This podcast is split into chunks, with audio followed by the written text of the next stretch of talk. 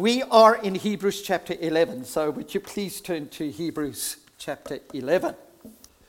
We're speaking about faith challenges that will come to us in 2023. And so we've been looking at Hebrews chapter 11, the faith chapter, and uh, we've gleaned some lessons from these men and women whom the Bible calls people of faith. Last time I preached, I said that you and I can put our names within the names of these people because every child of God is a person of faith. I think we can grow in our faith much deeper. We can believe God for so much more than what we are at the present time. And that's one of the lessons we learn from the book of Hebrews. And um, so we've looked at four other characters and we looked at the nature of their faith and what they were saying to us. And um, this morning, I think we're going to look at one of the most beautiful characters within faith. And we're going to be speaking about Sarah this morning, a lady of great faith. And so I'd like you to turn to Hebrews chapter 11, and we're going to read verses 11 to 16. And by faith, even Sarah, who was past childbearing age, was enabled to bear children because she considered him faithful who had the promise, who had made the promise. And so from this one man, and he as good as dead, came descendants as numerous as the stars in the sky and as countless as the sand on the seashore. All these people were still living by faith when they died. They did not receive the things promised, they only saw them and welcomed them from a distance, admitting that they were foreigners and, uh, and strangers on the earth. People who say such things show that they are looking for a country of their own. If they had been thinking of the country they had left, they would have had the opportunity to return. Instead, they were longing for a better country, a heavenly one. Therefore, God is not ashamed to be called their God, for he has prepared a city for them. Is this not beautiful? Such a wonderful, wonderful portion of Scripture. John MacArthur says faith sees the invisible, hears the inaudible, touches the intangible, and accomplishes the impossible. The story of Abraham and Sarah and the birth of Isaac, I think, is one of the most interesting stories within the Bible. Although Sarah was past the age of childbearing, 90 years old, God promised Abraham, who was 99 years old, and Sarah that they would have a son, Isaac. And we know that he was born. The reason why it is such a wonderful story is because even though their circumstances are different, their natures are very much the same as you and I are. All throughout the Bible, sometimes we can't put ourselves in their shoes, but we can put ourselves within their lives because man is man. We don't change a whole lot. And we see this with Abraham, and we see this with Sarah. You may remember that when Sarah overheard the angel of the Lord telling her husband again that she would bear a son at the age of 90, she laughed in unbelief. Now, some of us would cry in unbelief. Some of us would laugh in unbelief. But one year later, the scripture says in Genesis chapter 18, she gave birth to a healthy boy. And they appropriately named him Isaac, which means, yes, you guessed right, laughter. A little bit of a sense of humor within God. As the proverb says, he who laughs, laughs, laughs the hardest or best. And certainly this story is one like that. Sarah's initial laughter of unbelief was transformed into laughter of faith. But this move from being unbelieving to being faithful occurred long before the fruit of her faith was born. I want you to look at two significant facts within the life of Sarah. Now, we do know that her name previously was Sarai, which meant princess. But then God says, change her name to Sarah, which would mean mother of many nations. Abram or Abram was named, what, was his name? Anybody can tell me what Abram meant? What it meant. Yeah. God is exalted. Then to Abraham, what does that mean? Father of many nations.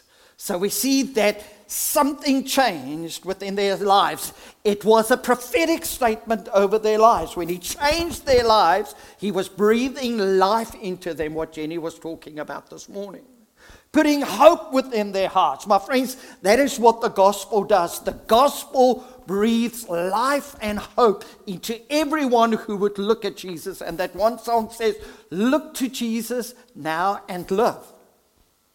That is what happens when the gospel comes within our lives. And this is a picture of the beautiful gospel when God changed their names to the names that they have now Abraham and Sarah. So when her name was changed into Sarah, it was a prophetic word that was spoken. God followed the prophetic word with some actions later on. Two significant facts. Sarah had difficulty believing God at first. And I must be honest, as I read the scriptures within the Old Testament, I thought, how can Sarah be called a woman of faith? Because her action was that of unbelief. You can go and read it. You say, she didn't believe. But then the Holy Spirit takes us to Hebrews chapter 11, and it tells us that she believed God, and it was credited to her as righteousness, but also faith.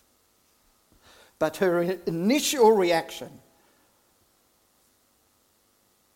was that she had difficulty believing God. When she first heard the promise of God, she doubted the promise. In the Genesis account, the Lord appeared and talked with Abraham right outside of the door um, where they were living in the tent.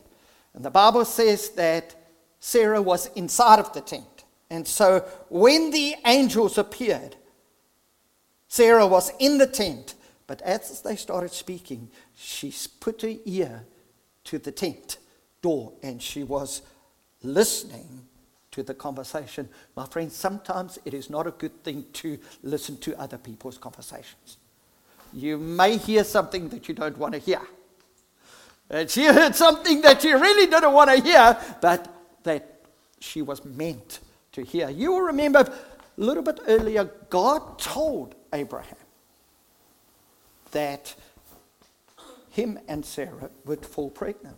For some reason, Abraham didn't carry the story to, to her. Men, we've got to communicate a little bit better than our wives, to, to our wives than what Abraham here. So we see that he communicated really, really poorly to her. But she overheard what was said. And that's when she laughed. It was a laugh of unbelief. 90 years old, falling pregnant again. Kima and I, we were talking about children just before the service began, and she didn't know what I was going to speak about. And she said, I'm so glad that I don't have to have children or more children anymore. And I said to her, Well, we're speaking on Sarah this morning. And, and, and, and, you know, we all act in unbelief sometimes when God shares things with us and tells us things that we actually do not want to hear. And we see that this is kind of the story here. I want you to look at the humanness of Sarah because we're exactly like her. Man outside the tent, there were three men around there, and they started talking about the things of God. And as they talk, she listens and she hears what plans God has for them, but not only for them, but for the whole world, and not only for her generation, but for generations to come. Wouldn't that scare you? That was massive. That was awesome. That was so big. And so, my friends, you and I can understand her reaction.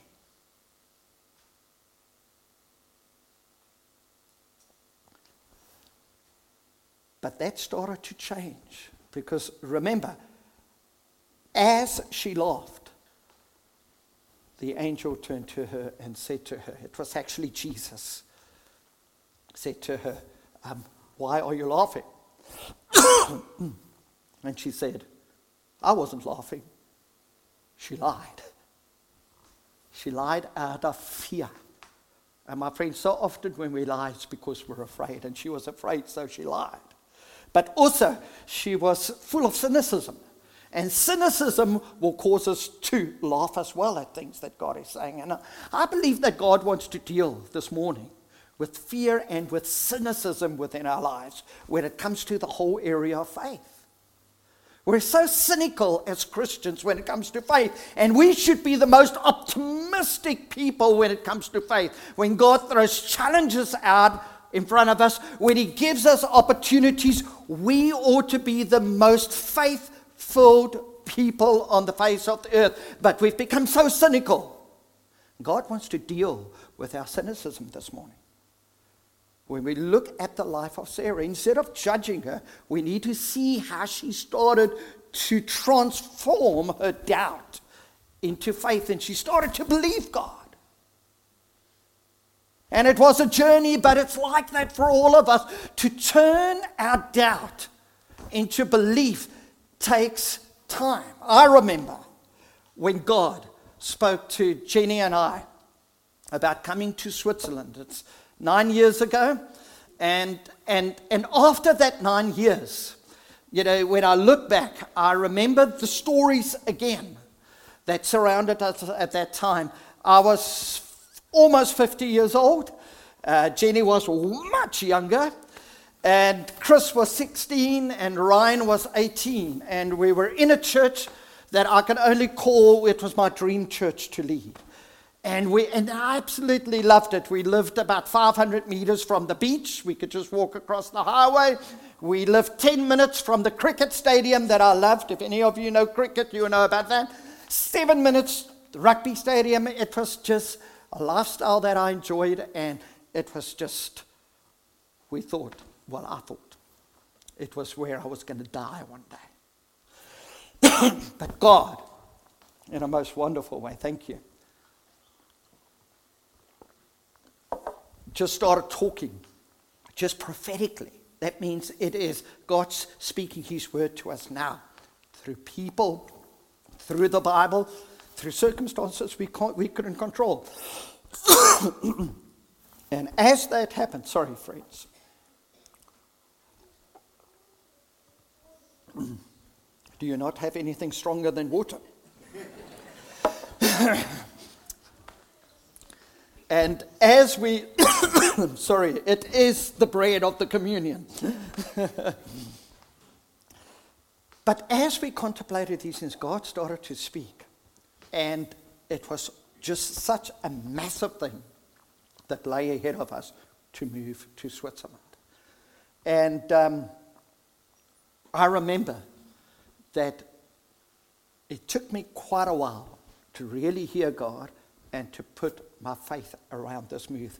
Jenny knew from day one that we should come. For me, it took maybe three, four months to really hear God's word. And when I heard it, I've never turned back and I've never looked back. For Sarah, it took a period of time for doubt to turn into belief and faith. And I think it could be similar for you and I. So let's be patient with one another. Shall we do that? I think at Lift Church we must learn just to be patient with each other. That's why I don't like to put us in boxes.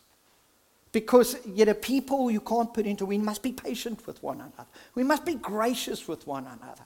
We must be persistent to move forward, but we must be patient. And God was very patient with Sarah because in the beginning, she showed her cynicism, she showed her fear, she showed her unbelief, but eventually, the Holy Spirit, who penned Hebrews chapter 11 down for us through an unknown author, says that she was considered a woman of faith. Put yourself in her place. There is hope for you and I. And that's a wonderful thing.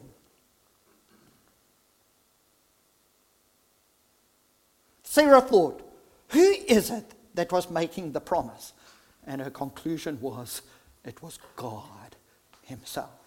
You see, they came out of Ur of the Chaldeans, Abraham and Sarah. They were an idol worshipping family. They didn't have a Christian background like so many of us here. They didn't have the scriptures like we do. So they just had to, it was almost like a crash course in believing God. That's what it was. But both Abraham and Sarah learned to hear the voice of God as they went along. They made some mistakes, just like you and I. They messed up badly in certain circumstances, the consequences of which we still feel today. But the most beautiful thing is Hebrews 11 tells us from verses 11 to 16 that she became a woman of faith. You see, the most beautiful thing about Jesus is that he always elevated women to a high position. We see the scriptures do it too here. He elevates Sarah. The Holy Spirit tells us just about her beauty of being a woman of faith. Let's make sure that we elevate one another to the positions and the places that God has for us. God loves women. On a very special place within his heart. After all, he came to this earth through human origin, through the origin not of a physical man, but through the origin of a female. Housed Jesus for nine months. Jesus loves women, and we see the wonderful picture that Jesus paints about Mary. Men, let's treat our wives like they are princesses. She wants coffee in the morning, get up early enough to give her coffee. And a resounding, Jeez, that was weak, Christo. she, I don't know whether you're chewing on your tongue or something else, but that was a very weak amen. Can I have an amen? amen. Thank you. Belated, but it's there. if she wants tea, bring her tea. if she likes flowers, bring her flowers. Oh, I haven't got the time, but I'm going to tell the story in any case. I was in a shop in England. We were there for a conference and then we preached in Newcastle at a church there. And we were in a hotel and I had forgotten my toothbrush at home and I needed to get some toothpaste. So I walked to the garage shop there where they sold those things. And as I walked in, there was a young guy and he was trying to buy flowers for, for his wife. And as he walked up, he looked at me. He says, I'm in trouble. I'm taking my wife flowers. I looked at him. I said, That bunch of flowers they're not going to do it.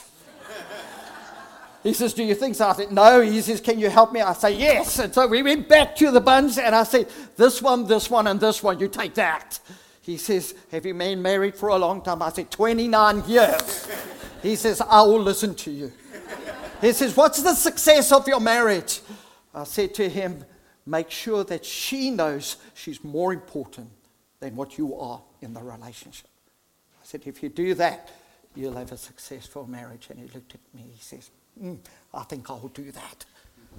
I wanted to pay for the flowers, but I thought, no, this man has to have some pay. Way off of the subject matter, but that's all right. So important for us just to have patience with each other in this journey of faith. But, my friends, when we hear God speak, it's amazing how faith can rise up within us. I remember that night, the elders here had asked us to come.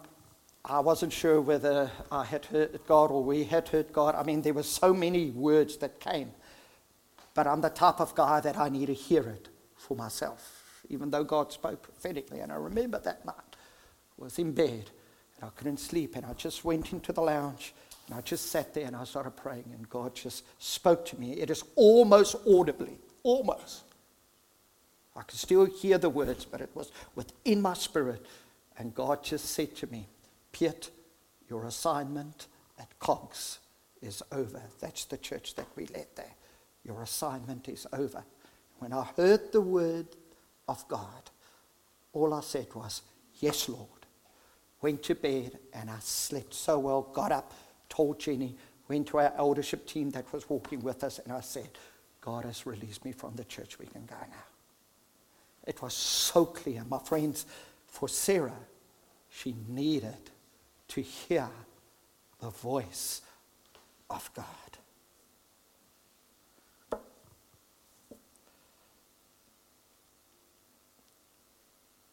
Just what do we need to do when we find ourselves in the place like Sarah did and we encounter the unexpected, the suddenlies of God? What should we do? Well, for Jen and I, we had heard God's word. Our 16 year old son said, I'm not coming with you, you guys can go. We said to him, You have an inheritance in this, you need to come. Our 18 year old son went to England, he just graduated. We heard God's voice, and our reaction was one of obedience. That's what Sarah did. Sarah lived a life of obedience is foul at times. Remember when Abraham said, We've got to leave Ur of the Chaldeans? Sarah followed him. She was a lady who knew how to obey. My friends, make sure that we have a history of obedience because when the unexpected happens, how we've lived then will help us to live now. Agreed? Cultivate a lifestyle of obedience because when the unexpected happens, it'll be easier to walk in the now word of God for your life. We call that the prophetic word. Secondly, when we look at Sarah, how did she deal with this unexpected event within her life? She was faithful with the little God had given her at that time. God wasn't going to entrust her with much more. he was going to entrust her. I want to laugh. It is so funny. You know, she, she couldn't fall pregnant for nine years. Now God is giving her nations and nations and nations.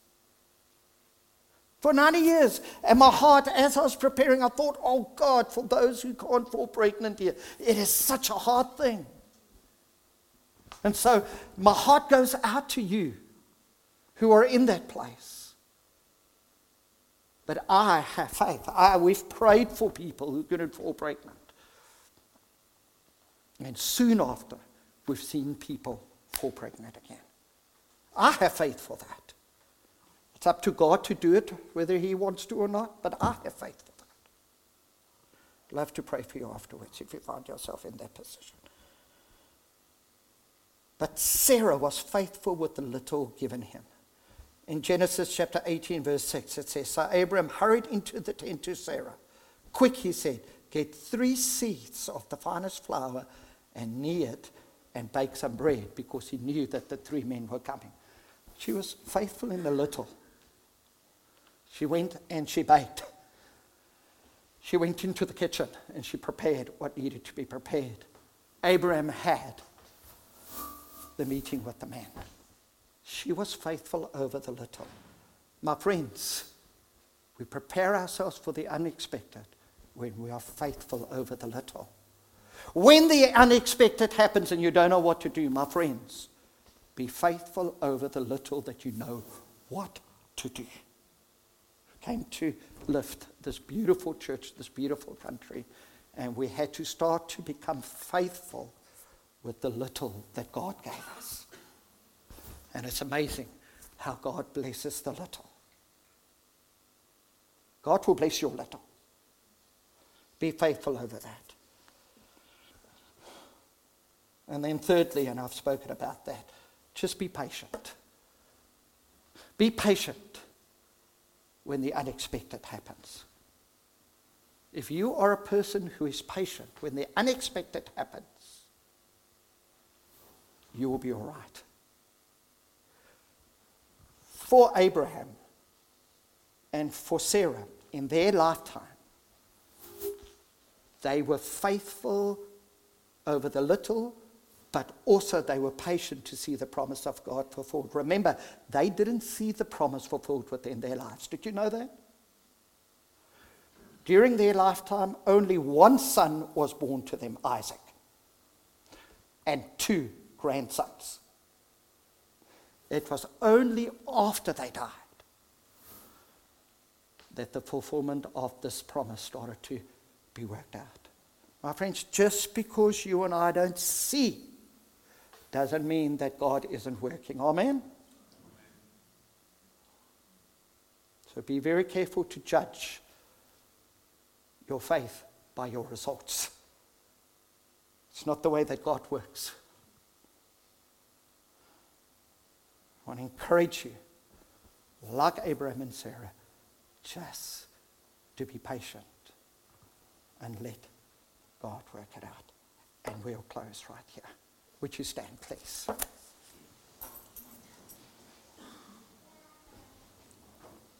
We're not going to sing. We've sung a lot today, haven't we? It's been so wonderful.